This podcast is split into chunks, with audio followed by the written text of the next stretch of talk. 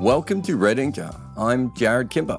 This episode of Red Inker, we talk about the greatest New Zealand teams ever from the early 80s and also the winner of the World Test Championship. And to do it, we get in former New Zealand captain Jeremy Coney. We talk about the underarm ball, draws, West Indians, modern spinners Richard Hadlee, Tim Wigmore, Kane Williamson, and how gravediggers talking to teachers built New Zealand cricket.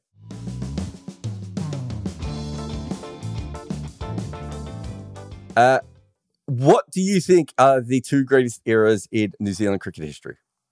Well, I imagine we're going to be talking about those, but um, but I, I, would mention very briefly. Uh, 19. There are a few a few through uh, through New Zealand history. I would mention 1949 uh, when they headed.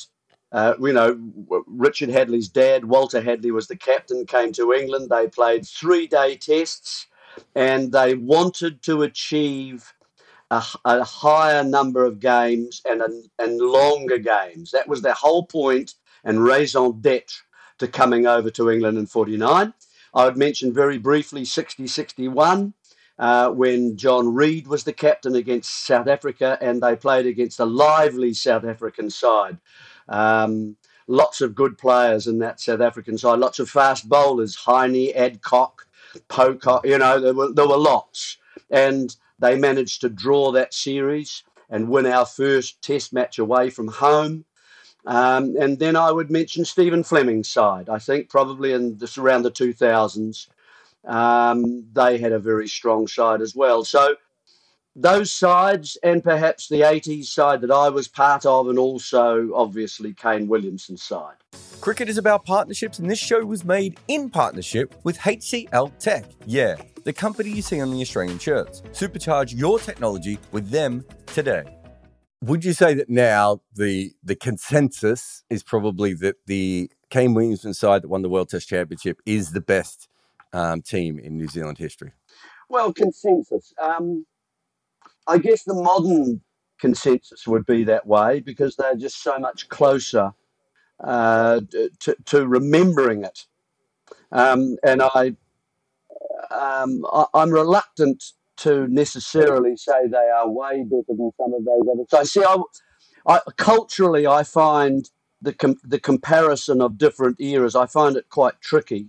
Um, mainly, you know, because I mean, at the moment, the the removal of failure, for example, is quite as a batsman is quite you know, a common thing. That's what they talk about a great deal. And what that has an implication for is the scoring rate in particular per over, and therefore using time to attack with the ball a lot more because you've already got your runs. You're getting on with the game very quickly. So that's that was never the case. For example, when when we played, fear was quite high in the gullet and so you had you you wanted to remain at the crease as long as possible.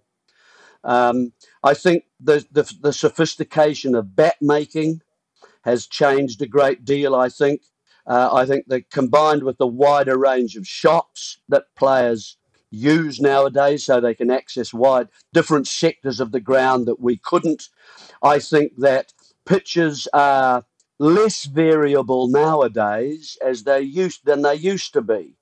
I think I have a feeling it was a little harder to bat, but it's only a sense. Um, I think the you know the sophistication that goes with pitch preparation nowadays is better and more reliable. The size of the grounds was much larger uh, in those days. I remember us pacing out, for example, on the MCG how wide the boundary was, and it got to 105 yards.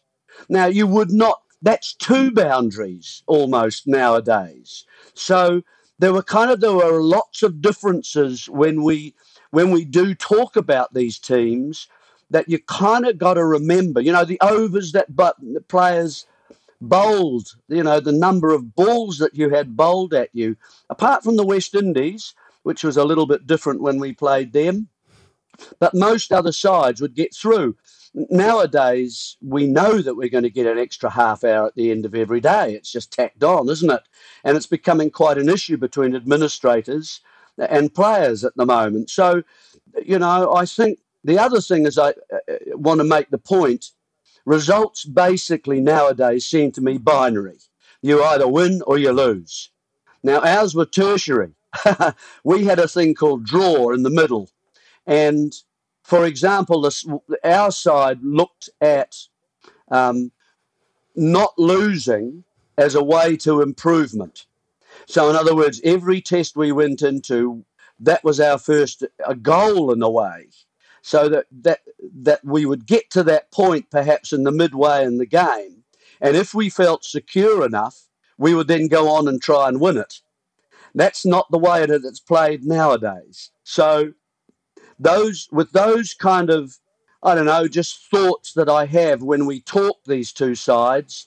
But I'd I'd always like to feel that those were, you know, going to be at the background because they certainly informed the way that we played and the way that they're playing now, which is much different. Yeah, I, I think so. The era, the, the two eras that I think they stand up the most, and if you have a look at the the graph that we've got up on the screen, you see that obviously the modern team looks very good in terms of wins and losses. And then the other team that was very dominant is that 1981 to the end of 1986 sort of period.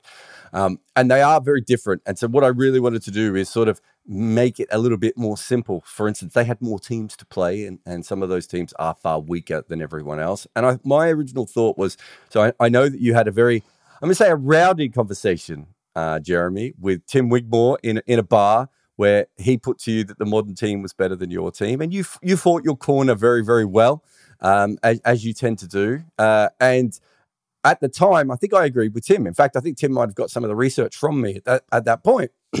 but the more I have looked at this, even when you have to factor in the differences of those different eras, is that it, while it doesn't look as good because you didn't win as many test matches and didn't play as many test matches um, in your era, there's actually a really good case to say that you were as strong back in the early 80s as you were as as the team was under Kane Williamson. But there's a lot of different things that we need to look at, isn't there? Because, for instance, these days, New Zealand are very much compared to how they do against Australia. You guys played very well against Australia, but the Australian team that you went up against was nowhere near as strong as the the kinds of Australian teams that that Williamson had to go up against. So you kind of have to rethink everything when you're when you're having this discussion, don't you? Yeah, I think that's that's very fair. That's that, that's just teams change. Um, and they tend to be generational things, don't they? That you, if you have a happy coincidence of a number of players coming together, that last graph that you were showing me about, you know, the two sides and their win loss ratio. I mean, you could see, for example, that there was a, a strength in New Zealand around the 80s. And then it took until we get to Stephen Fleming, which is about 2000. His side was in there as well, in the middle um, so that so those middle peaks would be Stephen Fleming's team. And then, of course, the highest peaks of the lot, of course, are Kane Williamson's later on. So, but you can also see that as far as my point about generational sides, it mm. takes about, you know, almost a decade to go from one decent New Zealand side through to the next through to the next. And that has actually been quite a pattern in New Zealand cricket.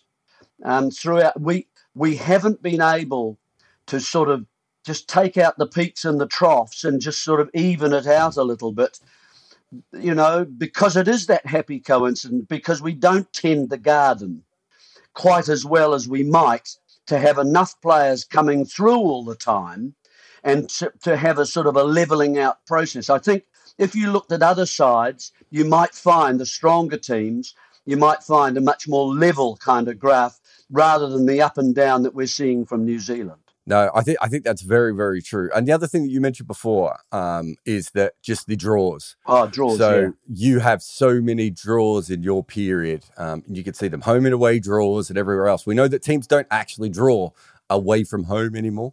Uh, you know, all, basically all the, the, all the games that used to be drawn by teams away from home have gone towards wins for the home team. And if you go to the modern New Zealand side, you see that there really aren't a lot no. of draws, and they only have one draw away from home. Yeah. Um, and the and other usually rain, course, isn't is it? That you're, that's you're, usually rain. These days, yeah. Um, and if you look at uh, if you look at the other um, thing here is that you have a lot of wins at home and away. And the modern team, again, you actually have, even though you play fewer tests, you have more wins away from home. And you can see that really what has happened with that modern team is they are completely dominant at home, which is a great thing to be, Jeremy. I think we both agree, but they're not as strong as you were away from home. I think that's very fair, isn't it? Yeah, I, I'm, I, I think that what we found, it took us a time to get going though, Jarrod. Um, I mean, we we found what we did was we would win one test in say a three test series, and we might lose that series depending on who you're playing. But it was the win, and we slowly got a process of how do you win overseas. Were we able to be consistent enough? Because you've got to remember also, we had perhaps, you know, we had John Wright, of course, who played for Derbyshire. We had Geoff Howarth, who played for Surrey, who were professionals. Glenn Turner was around a little bit at the start of the 80 81 sort of era as well. Who was, you know, he was obviously at Worcestershire.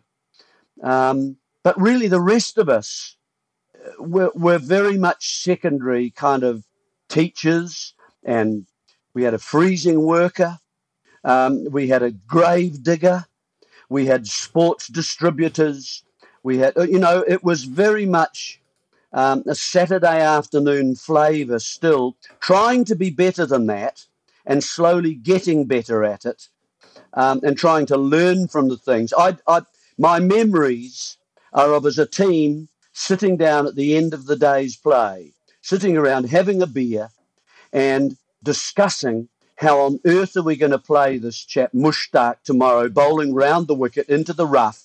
What sort of shots can we play? And we would sit down for probably an hour and have various ideas coming from maybe five or six of us having this discussion and talking about what we would do about this and that's how we had to learn and and so we learned we had we only had each other no coaches in those days um, I mean, we all had little jobs to do. I'm sure, you know, I was in charge of practice balls. You know, that seems a little weird to say that, whereas there are people who look after these things, I imagine, nowadays. John Bracewell used to look after the flag. He would take the flag up to the person who put it back up on the flagpole over the game that we were playing, and then he'd go and get it at the end of the day and bring it back and then off to the next venue. I mean, we had those kinds of little.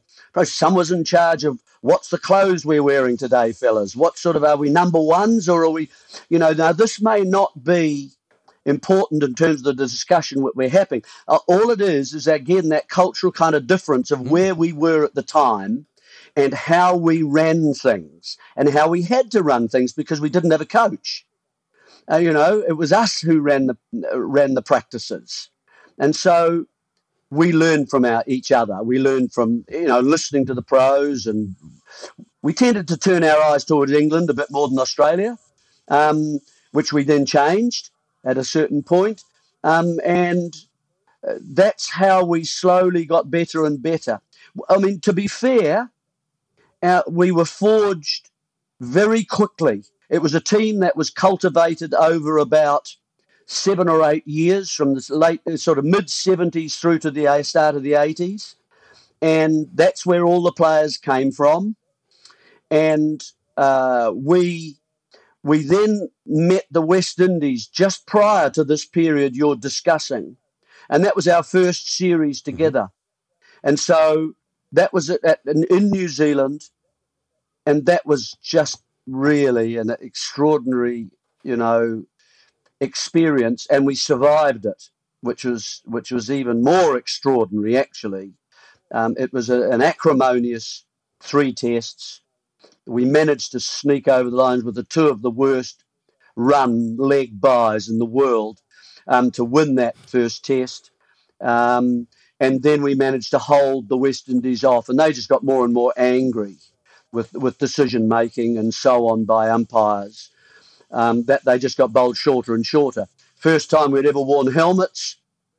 I don't know. I lost count of the number of times as we threw our heads back to get out of the line of the ball that our helmets fell off, and we very quickly learned to have a chin strap underneath.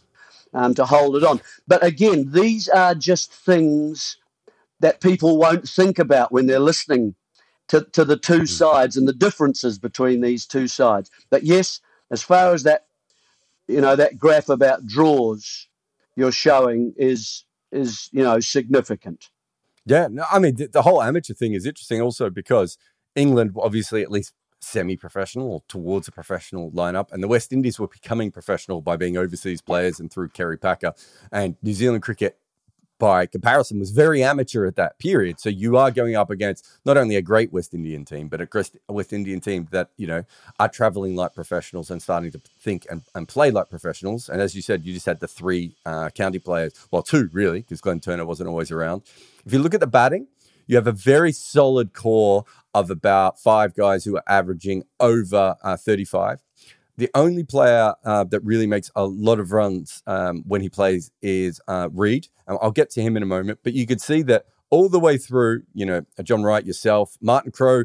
Martin Crowe's average might surprise some people here, but yeah. it's really the late 80s where Martin yep. Crowe really explodes. Bruce Edgar, but then you've got the Howarth, the Hadlee, the other Crowe, Ian Smith, everyone was chipping in. So it wasn't a great batting lineup.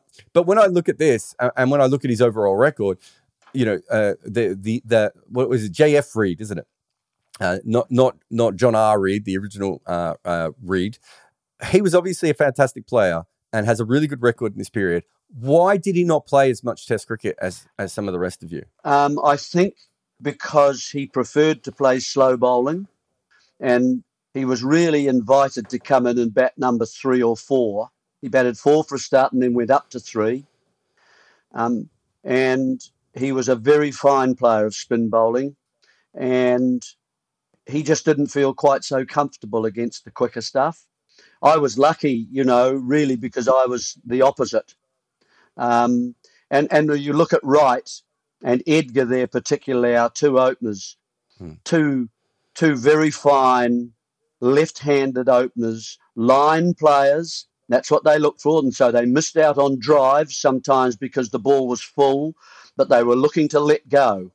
And I don't know how many times even Australian bowlers, Tom Owen, Lillee, and co, were so frustrated bowling to those two because they just let them go all the time. Very good judges of line, very hard workers, both, you know, solid, stolid, dependable citizens, both of them. And so um, working hard and, and really blunting any kind of attack. And a lot there were a lot of fast bowlers around at that time, Jarrod. I I don't mm. you know, when I think and I just quickly I mean Pascoe, Hogg, Lillee, Thomson, Lawson, McDermott. Not many spinners coming out of Australia in those in the eighties, really. I mean Higgs was there and uh, Holland was there. Um, yeah, Mallett had finished. Um, you're about mm. to perhaps move into Tim May, but that was after that was after we played. And then you came to England, you, you had faced, Willis. You faced a lot of Greg Matthews. Greg Matthews wasn't really a spinner, though, was he? I mean, he was a no. he was a part spinner. He bowled a lot against us in the uh, sort of hmm. '85 mm. series, and did okay. But I mean, he, he he wasn't what I would call a get it up in the air and drop it in front of you. That kind of spinner. He was a, a batsman first who bowled a few. Do you know what I mean? Um, and I don't mean to, I'm not trying to downgrade him at all, but, you know, he's not like Murali. He's not like those kinds of bowlers who are about to come, you know, later. Um, and, and, and but what you're saying is that that era was that's an era when spin bowling was really, really struggling all around the world, right? So if you weren't playing seam bowling well, or you didn't like playing seam bowling, it was probably a tougher era to be a, a player. Is is that the way that you're putting it?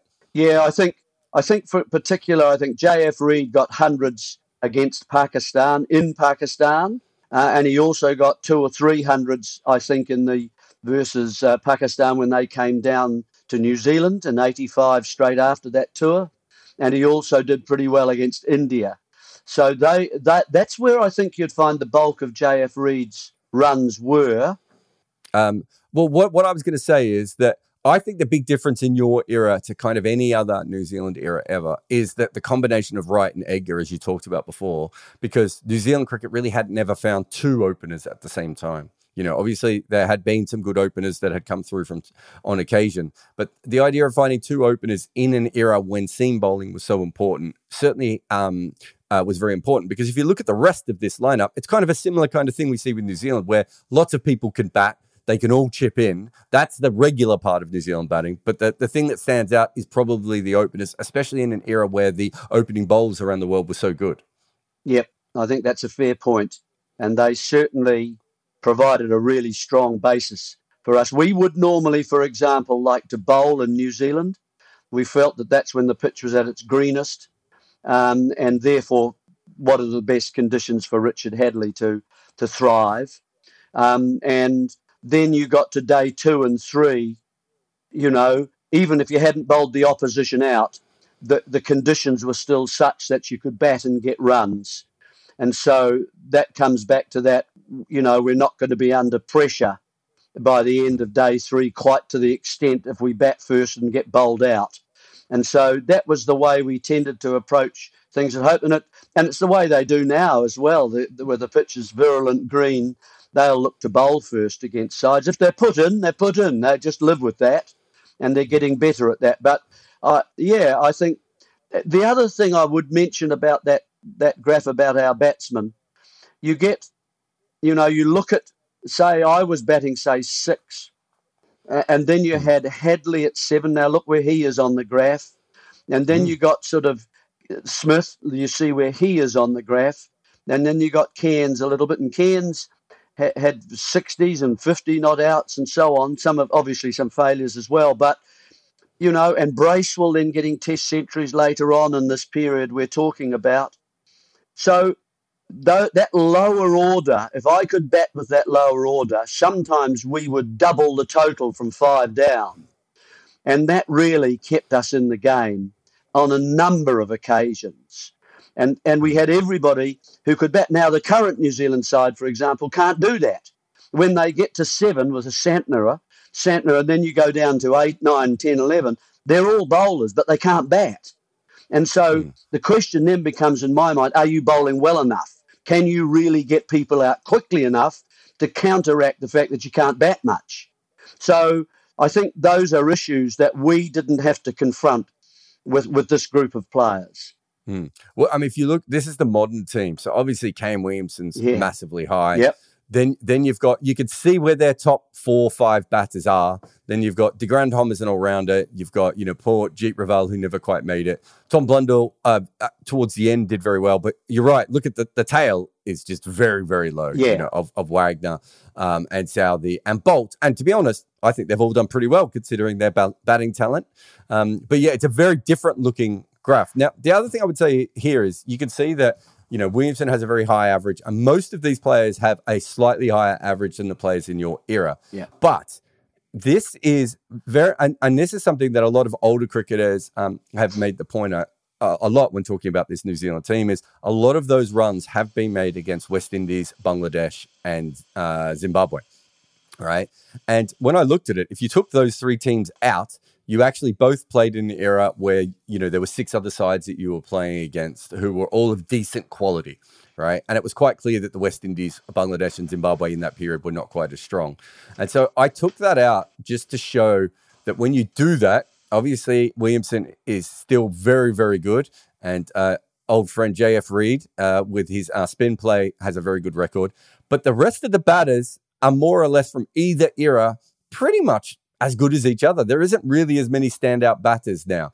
Um, you know, you, you can see here that you've got, you know, Bruce Edgar and, and Ross Taylor, you know, all in that sort of area together. Mark, uh, then you've got, you know, Martin Crowe is not that far from where Henry Nicholls is. And all these sorts of different um, situations. John Wright and Tom Latham suddenly look very similar when you're looking at them against the best attacks. And I did that, Jeremy, because you only, you know, the weakest team that you played against was Sri Lanka. They had just um, started, um, yeah.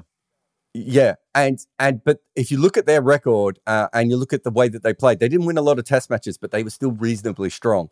Whereas if you compare that to Bangladesh, West Indies, and Zimbabwe, there was an obvious drop off of talent between those teams and these teams. So it's not completely fair. As we said, it's different eras. We'll never it'll never be hundred percent fair. But I do think this shows that your the batting in your era was actually slightly stronger than it would look. It's just that the averages are lower because it was a very tough era to play in, and you had you had no there was no respite. There were no easy attacks for you to go up against. Uh, whereas for this New Zealand side, they did have some of those easy attacks where they their their players could cash in.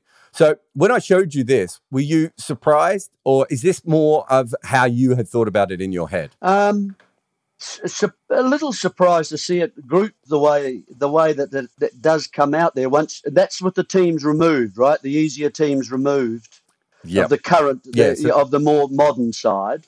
So yep. it does show, in fact, that we we kind of held our own at that time. Um, more spinners nowadays, or not? Would you say than than when we played? As I say, really, only Pakistan you know, with Abdul Qadir. And then they, they, you know, they had um, Iqbal Qasim, the, the, the left armour, who was very, very clever bowler actually. Uh, and then Tauseef Ahmed, which is the off spinner there. And so when when you played against Pakistan, they they were a strong side um, in mm. our era. Perhaps, the, and and of course we had the generational side of the West Indies that was clearly better than anybody else. Um, so, and then it was really Pakistan who could damage you on any day. Um, the rest of the ga- the rest of the teams, we always felt, yeah, we're in with a chance. And if we were playing at home, of course, even more so. But but when we were away, um, that they, you know, it was Pakistan and the West Indies. We felt even in England we had a chance. Remember that cricket is a funny game. Hundred years before we protected our heads, players looked after their groins. So don't be as stupid as old cricketers and protect your computer today. NordVPN is the protection I use when facing cyber shortfalls or when rights issues try to dismiss me. NordVPN will help you get through the straight bat of any geo blocks so you can watch all the cricket you want. If you need your pitch changed, well, NordVPN can doctor any surface to a new location so that your IP address is set up for you to win.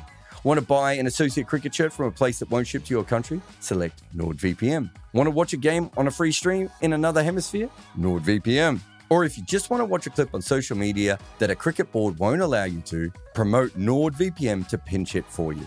So if you need a VPN, go Nord. Use nordvpn.com forward slash Kimber to get a huge discount off your NordVPN plan plus four additional months for free. It's completely risk free with Nord's 30 day money back guarantee. The link is in the show notes. Protect your computer like a cricketer protects its nether region with NordVPN today. Hmm.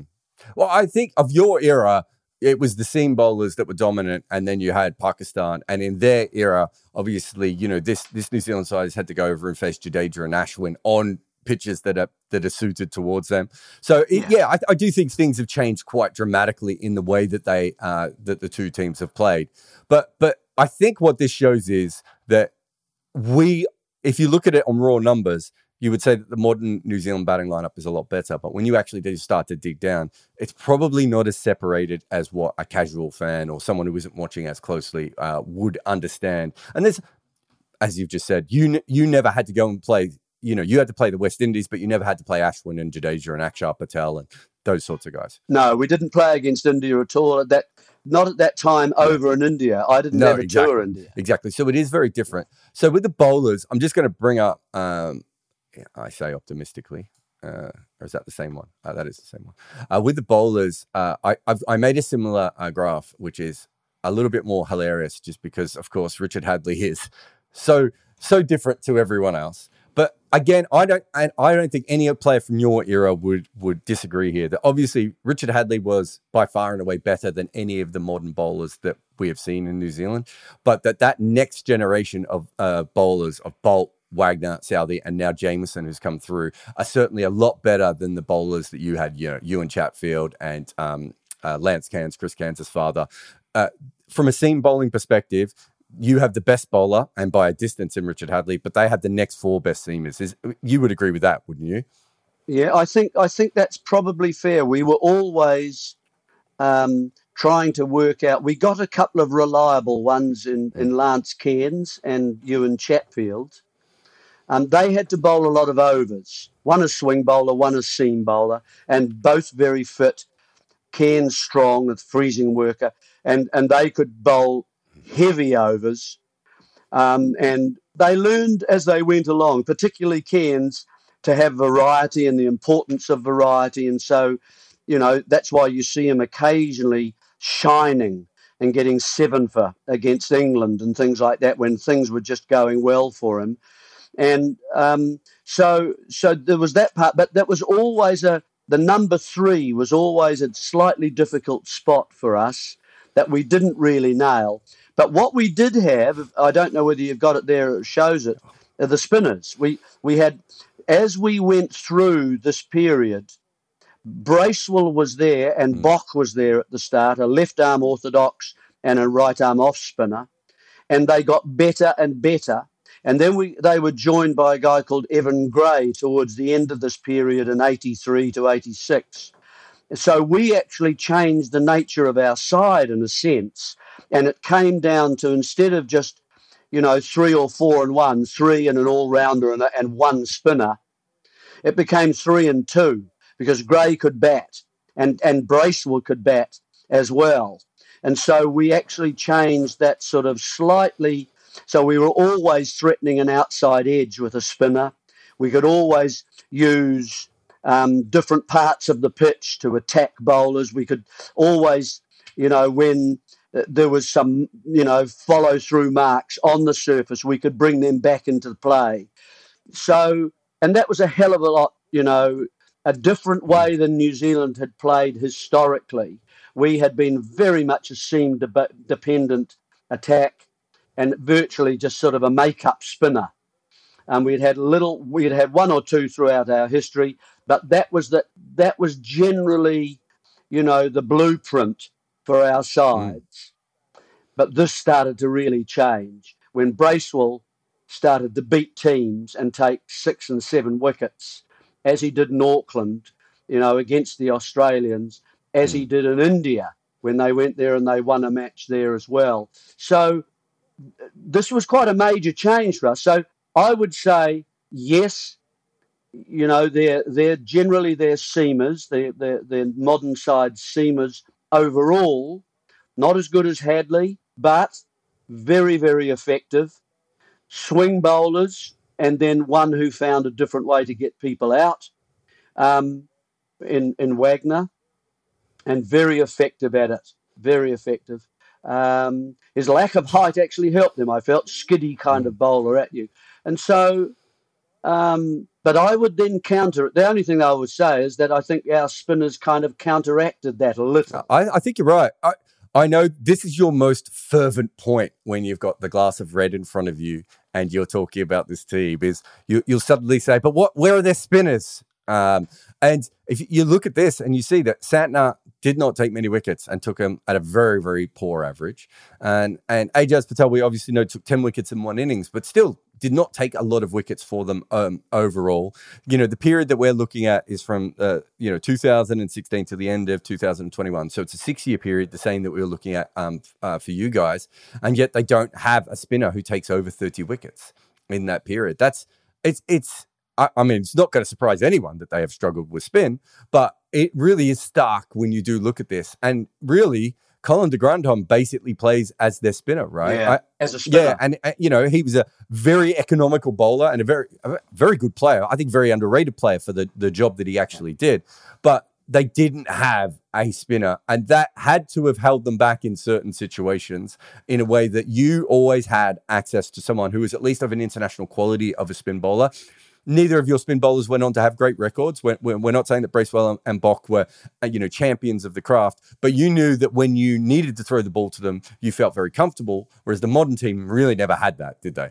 No, that that that that certainly was is is my impression. Um, and Boock was a, I mean, when we needed someone, you know, to put pressure and keep pressure on and you know, so he was an economy rate man and very accurate. But if you wanted to attack him, go ahead and do your best. Uh, but then Bracewell was a very different kind of bowler. So that's what I liked about the two of them as well.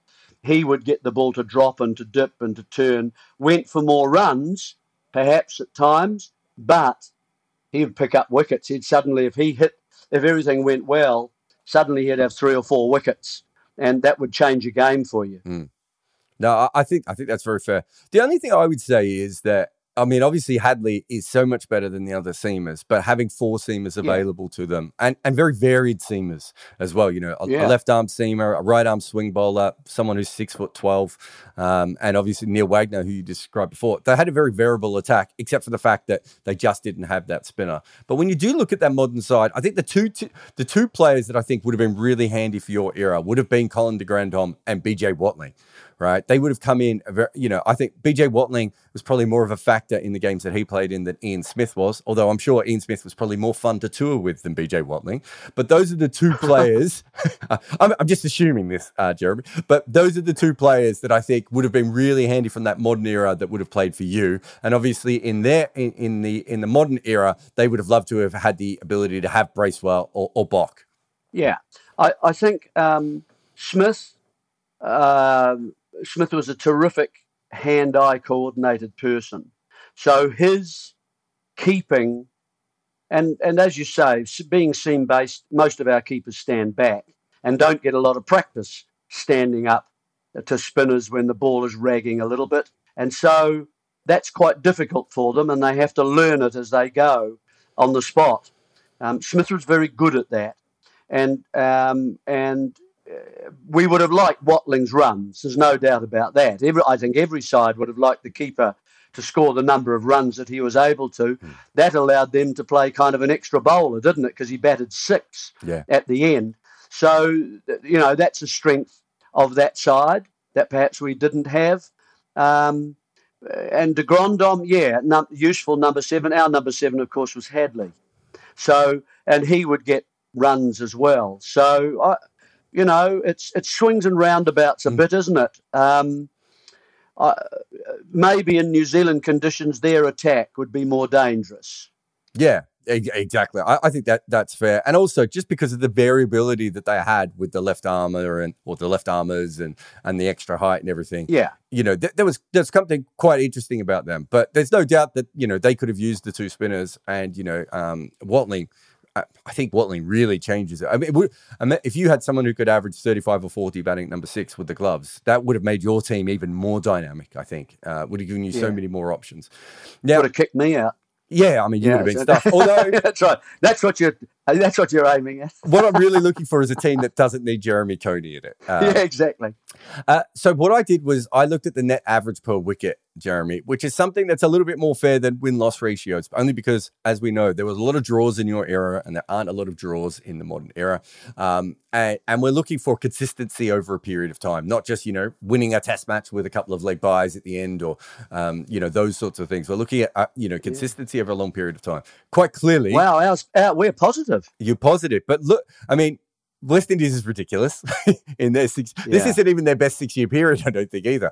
Uh, but they yeah. were absolutely ridiculous. They were, you know, more than ten runs a ball in the positive. Uh, sorry, more than ten runs a wicket in the positive, um, all the way through when they played. When you take, you know, when you take their batting average and you take away their bowling average, they were f- fantastic. A lot of people don't know how good that Pakistan team was. They actually, I think, briefly got to number one ranking during the West Indies um, reign. Um, absolutely dominant team. And you didn't even, I think this period is probably before Waqar and Younis, uh, Wak, and Younis, Waqar and Wasim come together. Um, uh, but it was a very, very strong team, that early 1980s team. And then the third best team in your era is uh, is you, Jeremy. Now, when I showed you this, you uh, originally were a little bit like, "Wow, that's that's quite good." It does show you how strong that team was, but also there was no way you were ever going to really compete with Pakistan and West Indies. They were just so much more talented than your 11s. That's fair to say, isn't it? Yeah, I think yeah. Uh, I I think, I mean, we would we would beat Pakistan and New Zealand, you know, at home. Yeah. Most times, most times. Um, we West Indies we beat uh, in 79 80 and then they came back um, in 87, just after this period, and we drew that series. Yeah. But we also, in 85, went over to the West Indies. We played a four test series against them. We drew the first two, Port of Spain and down in Guyana, Georgetown. And then they put us on, on you know, on Barbados and then, um, you know, then Kingston. So it was, it was, we lost that series too, and deservedly. I mean, they were a better side. So, um, so you were fighting with the best that's an, that's an interesting one because I wondered because of the, the, the strength of the West Indies there in the graph, hmm.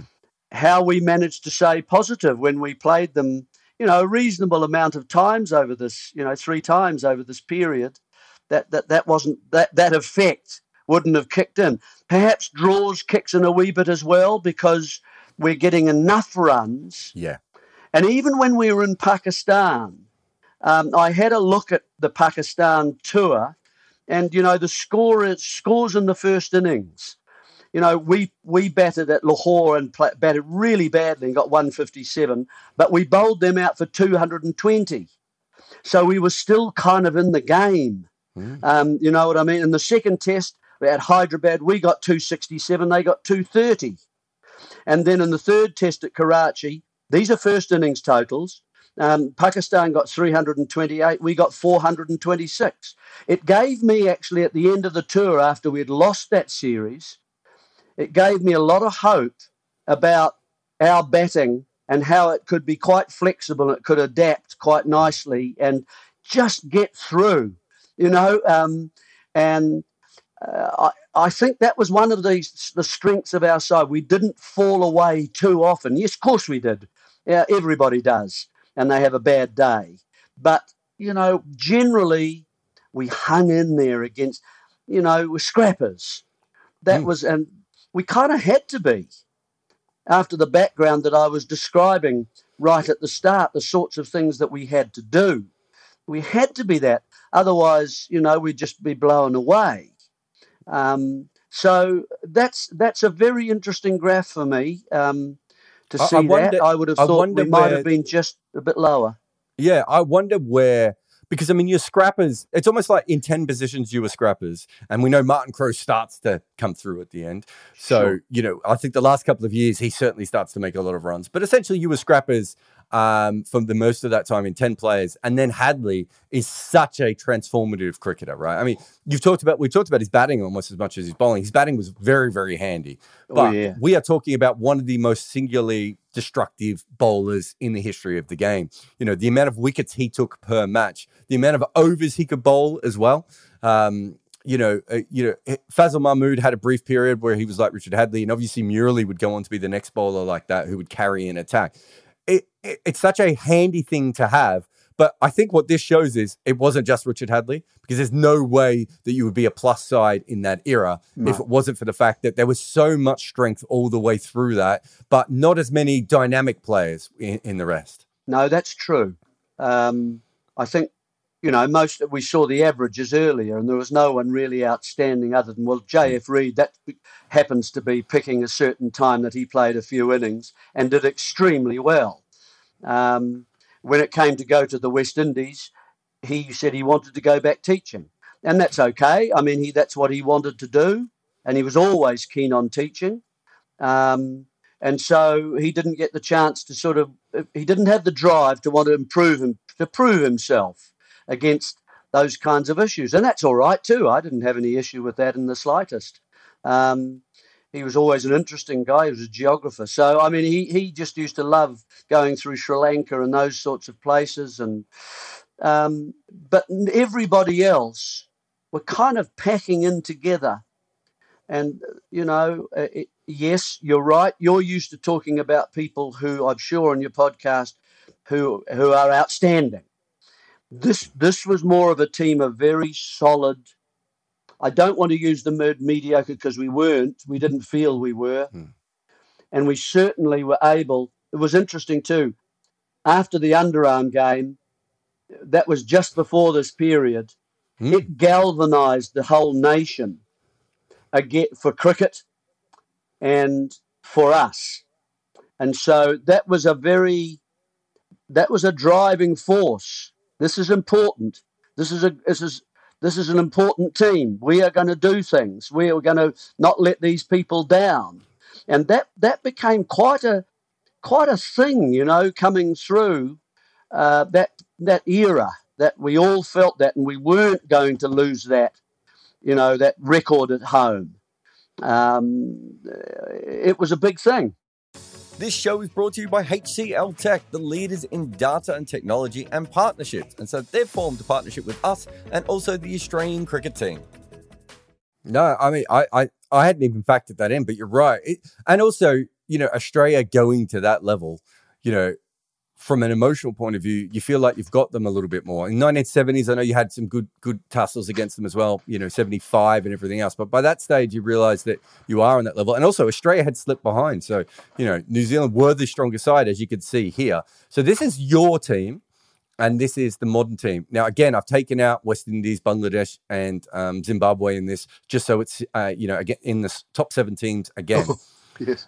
Um, you can see here that you know, the New Zealand team is not as strong when they were playing against the best teams. I was shocked to see South Africa and England ahead of them in this period because this is when New Zealand win the World Test Championship. Yeah. Now, it the one thing I would say about this is I think when New Zealand were very good in this era, they were outstanding, right? But I think when they were very bad, and we saw that against India and Australia at times, they were very, very poor. There was no middle ground for this modern New, New Zealand team. They were either absolutely breathtaking or not very good at all.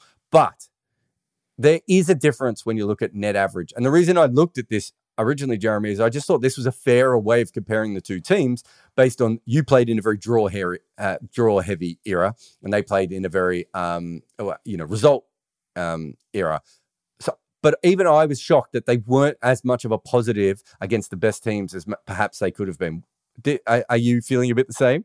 Yeah, I would have thought South Africa have always be, proved to be difficult for New Zealand. We, of course, didn't play against them; they weren't playing, and um, yeah. but I would have thought they might have been ahead of England.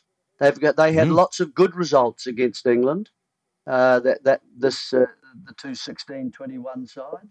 Um, I would have thought that those two might have been swapped um, yep. slightly. Australia, we always struggled with. Um, and India, of course. And gosh, look, you've taken out the West Indies. Aren't these two? Isn't it fu- funny? You know how how sides how sides can change. Um, mind you, I suppose it's what forty years. it is, yeah. But but it's still it is interesting that they're number one in that other period, yeah. and I their, their results weren't even that important. But but I do. I, I, think that I think when I put all the teams in, I think still India and Australia were ahead of New Zealand. So even if you had them against their full, um, the full amount of Test teams that they played against, you know, West Indies, Bangladesh, and Zimbabwe, they still only came third in this net average metric. So and I and I think that's fair. I think India for their stuff ups in the two World Test Championship finals and not having them in in favourable conditions has probably been a part of the reason that they haven't won those. Um, have probably been the most dominant side, and Australia have been a little bit streakier, um, but they've been a very very good side in Test cricket over that 2016 to 2021 period. And I would say that New Zealand were probably the third best team in that era again. Yeah. Um, but I wouldn't say India or Australia were as strong as the West Indies um, were in the 1980s, obviously, but they were probably, you know, India were probably better than what Pakistan were. So I don't think there's any any issue with them being the third best team in that era. But I think this does put it in a when we are looking at just the results against the best teams, you do see that New Zealand wasn't as strong as perhaps it looked. So some of that is because of who they played. Now, Jeremy, I brought you on. You said you wouldn't be able to say anything uh, at all about this, yeah. and we've of course talked forever. Um, I think your first answer was six minutes. I'm not not that I was timing it, not that I'm keeping stats on your answers. There's a thing called editing. It's a good process. Why would we edit all your all your gold? But when I I think when I first invited, I think we chatted about this last year after you'd had that conversation with Tim Wigmore where you made him cry in a pub, but. Um, I think at that stage, I definitely thought that, that the modern team was better than your team. I would say now, if they are, it's very, very minimal, right? Perhaps, perhaps, uh, you know, because of the BJ Watling, Colin de Grandhomme thing. And we haven't even talked about the fact that your era didn't have the ability to have Devon Conway and, and you know, Colin de Grandhomme and yeah. BJ Watling and Neil Wagner. You know, th- that influx of talent has definitely helped modern New Zealand cricket. But even with all those players, I would say that both of these teams, when you look at it, are very, very of a similar level when you dri- dive into the stats. Um, that for being that this is a professional New Zealand team now, and they have advantages, and you know, can play in all these leagues around the world, and you guys work grave diggers and you know, teachers and uh, and all this sort of stuff. There must be a sense of pride still in the fact that that was an incredibly strong team when I know you talked about the 1949 side was incredible, but they were a team that set out to make draws and change New Zealand cricket, and they did that. 1961, obviously, is another little peak. 1969, when they beat Pakistan in, in Pakistan, there's a few little peaks. Yeah. But it's really in the 1980s when you build what is modern day New Zealand cricket. And you did do that out of essentially Richard Hadlee, you know, um, uh, John Wright, and a couple of other pros, but it was essentially an amateur team that helped build New Zealand cricket as cricket was becoming professional? I, I think, as I think back to New Zealand cricket, we've always had one or two kind of very good players in most of our sides, a world class player like John Reid, like Bert Sutcliffe, and so on, like Glenn Turner, like a, you know, uh, but but this what happened, I think, over the the period that we played is that was it was the elevation of the New Zealand based player and them scoring and becoming more reliable um, and thinking about the game to the extent that you know where do you place your feet? And you know there was skill based discussions as i mentioned most nights um, and how we were each going to approach the solution of those. We'd all have our own ideas. We we were very much a, a different a very different bunch of people and uh, we had our own ways of going about things, and uh, that that I think in the end became quite a collective, even though they were slightly scattered around. The ideas were scattered around and coming from different places. Collectively, it became a very strong little unit, um, and there was a lot of strong feeling about we're not going to let this team down. And I think those those teams who do have that unspoken alliance between each other uh, are hard to beat, hard to beat. Um, and so, really, we started from that premise, and then we started to go and try and win games, and uh, and it seemed to work for us. Um, Richard clearly the key player, won more games of cricket probably than any cricketers around the world, actually, along with Murali and people like that. So uh, I, uh, yeah, he was just outstanding player. I mean, people used to go down to park, even blind people, just to listen to him bowl. So I mean, it was it was uh, I think um, a fun time to play. Um, and we, I think, if you you'd interviewing me, but I mean, you could have interviewed any of us, and we would have. I think they would. We would have said similar kinds of things about the players we played with, and how we enjoyed it um, how we enjoyed the challenges of it, some disappointments, of course, but overall, um, I, I, think it would be a damn good game between those two sides. Um, and, and where it would be played, probably in New Zealand. Um, but you know what I mean? Absolutely grassless. You never knew what you were going to get in Auckland. Um, Whereas in, in Wellington and in Christchurch in particular, you would you'd know what it was going to be like. Um, but I, I think I think that's really the feeling that I just wanted to convey, um, and that we played the style that was prevalent at the time. What else can you do? That's what they're doing now. They're saying one team is starting to change things at the moment. No, I, uh, and others are following along. That's how it changes, isn't it? No, no, definitely. Look, I, I, I think I understood a little bit about the 80s cricket beforehand, but actually going through New Zealand, I think I think what it taught me was that it was a very gritty level of cricket. Like, you know, I knew a lot about West Indies and Pakistan. New Zealand was probably the team in that era I didn't know as much about, other than the fact I knew that they had done quite well. But I think going back and you have a look at those records, it was just a it was a very much an arm wrestle kind of cricket. And you had a very arm wrestle, um, you know, side. And then I love the fact that you were all sitting around and talking about ways of upskilling yourselves because you really are, you were the, the, the self made team, right? You know, you didn't have the access to the professionalism that other teams did. And, you know, the gravedigger and the, the driver and the teachers and so many teachers in that team. I don't know what it is about New Zealand and, and teachers, but, um, you know, all, having all that together must it must have been a really exciting time. And also, it's the first time that New Zealand has success. So the country must have been behind you. They were. There were, there were, there were very large crowds at times. Um, I can remember after the underarm game, for example, that the crowd spilling over all the bleachers and actually down onto the ground. I mean, they're very, very. I mean, New Zealand is, uh, you know, a sports-driven nation, and they they go with the ones of the moment. And happened as if just we were lucky enough that happened to be us, you know. So it was a good time to play. Jeremy Coney, thank you very much for coming on the podcast. Pleasure. Thank you for listening. This podcast has an ad free version via Patreon, where there are also many other extras as well, including a Discord channel where you can chat to me directly.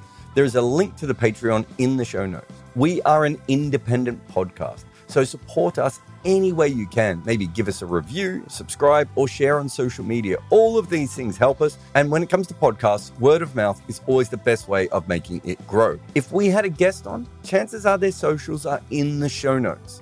Please support everyone who comes on this show. I am Jarrod Kimber, and this is my network. But we also have hosts and co-hosts like Bayram Kazi and Estelle Vasudevan. This network is overseen by Nick McCorriston, and each episode is produced by Ishit Kuberkar at Sound Potion Studio. Mukunda Bandreddi, or Muku as most people will know, is the head of our YouTube channels, and he also helps out with so many other things like the podcast recordings.